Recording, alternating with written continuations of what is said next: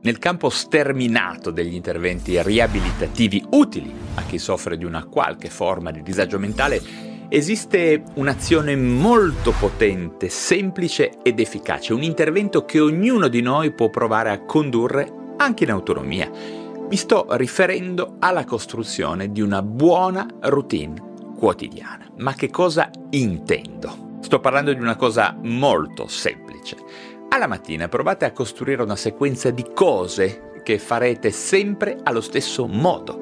Cadesse il mondo, dovete cercare di seguire sempre lo stesso schema di azioni. Una routine mattutina, chiamiamola. Vi faccio un esempio. Vi alzate, vi lavate la faccia, vi mettete in abbigliamento da sport, scaldate dell'acqua, vi fate una tisana, fate il letto, assumete un po' di tisana, fate attività fisica, rientrate, fate colazione, vi lavate i denti, fate la doccia, vi vestite e uscite. Tutto questo senza usare lo smartphone, ad esempio, se non per ascoltare la musica mentre correte. Ecco, questo è un esempio minimale di una routine mattutina. Allo stesso modo potrete crearne una per la sera, ma la cosa importante è di scorporare ogni singola piccola attività e di collocarla al posto giusto, in maniera razionale, evitando di dimenticarla ed eseguendola adeguatamente e completamente lavare i denti, il tipo di attività fisica, usare una crema, fare la lavatrice, la lavastoviglie, anche stendere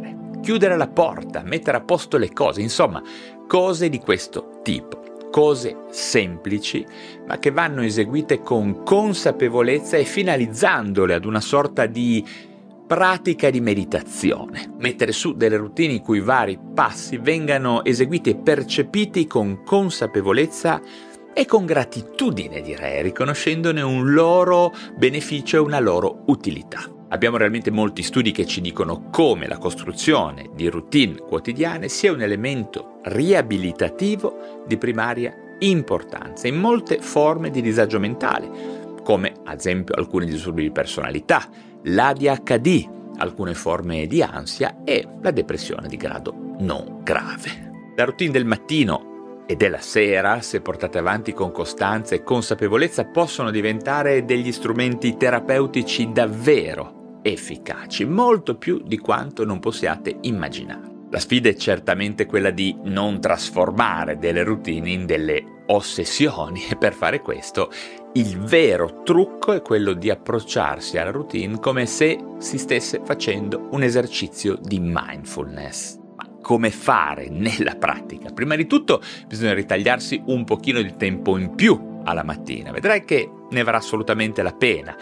Sta a te decidere come, l'importante è dedicare del tempo di valore alla tua routine. Prendi tutto il tempo che ti serve durante la tua routine, così darai la giusta impostazione anche al resto della giornata. Te lo garantisco. Cerca di prenderti uno spazio mentale che sia solo tuo, prova ad iniziare ogni nuovo passaggio della routine del mattino con una serie di tre respiri, lenti e profondi. Di tanto in tanto prova a percepire il contatto dei tuoi piedi col pavimento, oppure a guardare con curiosità dei particolari dell'ambiente a cui non avevi mai fatto caso, essendo casa tua.